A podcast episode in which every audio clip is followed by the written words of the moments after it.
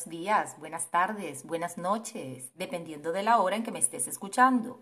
Mi nombre es Mariebelia Pérez y te doy la bienvenida al episodio número 10 de mi podcast Tu amiga la constancia, el programa en el que semanalmente te doy consejos, recomendaciones, sugerencias para lograr lo que hasta ahora no has sido capaz de lograr por no haberte hecho amigo o amiga de una señora muy importante que se llama Doña Constancia, que es la madre de nuestros hábitos. En el programa de hoy te voy a hablar de lo importante que es para tu cerebro el hábito de hacer la cama al levantarte. ¿Te has preguntado cómo una acción que parece tan pequeña e insignificante te puede beneficiar? Hoy te lo voy a explicar. Vamos a comenzar.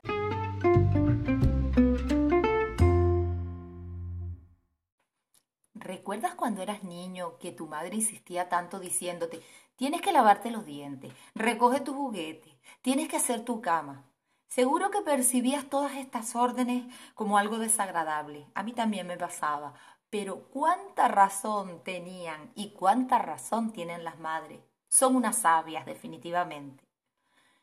Hacer la cama diariamente al levantarte es un hábito que no te lleva más de 5 o 10 minutos pero que con constancia te va a llevar a ser una persona ordenada y estructurada.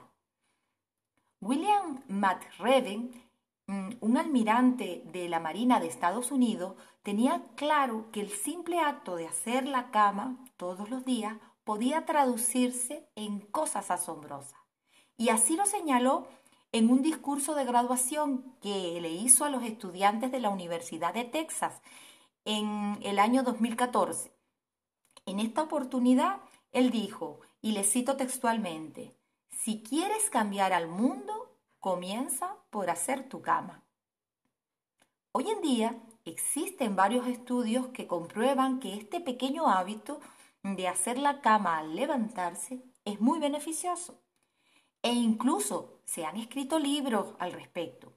Uno de ellos precisamente eh, fue el escrito por el almirante de la Marina de Estados Unidos, William McReven, que al realizar el discurso que les comenté anteriormente, eh, este discurso impactó tanto en el público que se planteó escribir un libro. Y ese libro lo tituló Hazte la cama.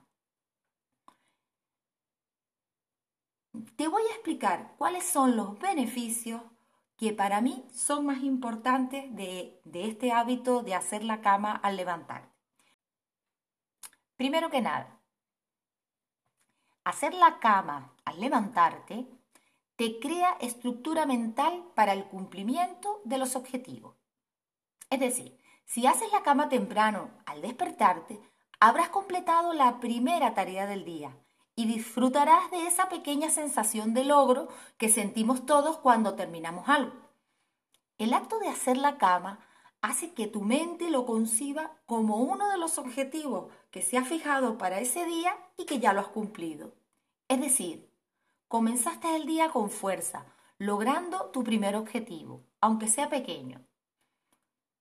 Y si un día mmm, las demás cosas que te planteaste hacer durante ese día no salen de la manera mm, como esperabas, por lo menos tienes el control sobre esa minúscula tarea. Tu cama hecha será la señal de que no todo ha sido malo para, en ese día. Por lo tanto, empieza tu día con una tarea cumplida. Otro de los beneficios es que fomenta la disciplina. Es decir, al hacer la cama todos los días, al levantarte, te conviertes en una persona constante y disciplinada. A la vez, ser disciplinado te permite cumplir con tus hábitos que tienes marcados. Y lograr tus hábitos lo que va a hacer es que te va a permitir alcanzar tus objetivos. Otro beneficio de hacer tu cama todas las mañanas es que favorece el desarrollo de hábitos cotidianos. El simple hecho de hacer tu cama todos los días creará un hábito y el tener este tipo de hábito te prepara para crear otros que sean mm, igualmente productivos en tu vida.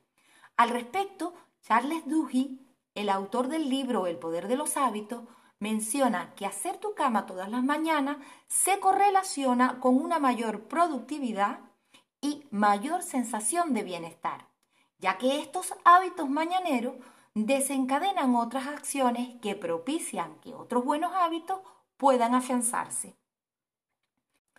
Otro de los beneficios de hacer la cama eh, por la mañana es que da la sensación de orden y paz mental. Hacer tu cama es una manera de comenzar a ordenar el espacio físico y mental. Cuando tú haces la cama y ves que en la habitación hay algún rincón que está desordenado, pues sientes esa mayor necesidad de recogerlo y de mantener el lugar ordenado. No sé si recuerdas, en, en, otros episodios hemos hablado de lo importante que es para tu cerebro mantener el espacio ordenado, ya que al estar, en, al estar tú en un espacio ordenado te sientes menos agobiado y mm, no desperdicias energía mental tratando de encontrar las cosas que necesitas.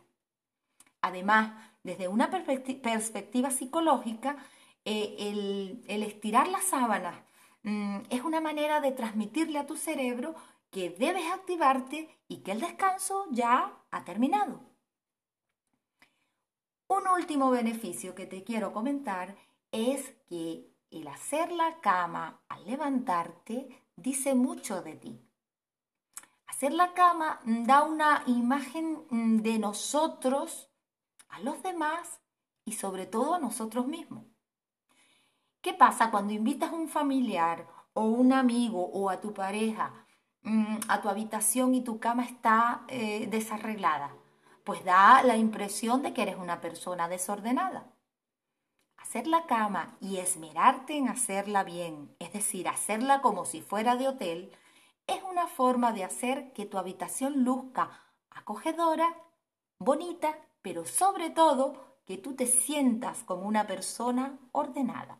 Poner en orden tu ropa de cama todas las mañanas es algo que tan solo te va a llevar un par de minutos y tendrás tu espacio íntimo organizado para recibirte al final de la jornada como tú lo mereces. Por lo tanto, vale la pena hacer la cama todas las mañanas, ya que la recompensa siempre va a ser mucho mayor que el esfuerzo requerido. Y hasta aquí el programa de hoy.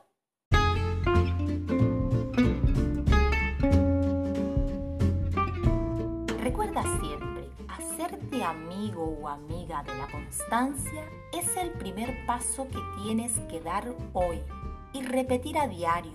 Si puedo, si soy capaz de ser constante, ahora y siempre. Y hasta aquí este podcast. Muchísimas gracias por permitir expresarme. Gracias por escucharme y darme la oportunidad de llegar a tu mente y a tu corazón. Te espero la próxima semana en otro episodio más. Recuerda, puedes seguirme como tu amiga La Constancia en mi Instagram, en mi canal de YouTube o en las diferentes aplicaciones de podcast como por ejemplo Spotify o cualquier otra que tengas a la mano. Adiós, hasta la semana que viene.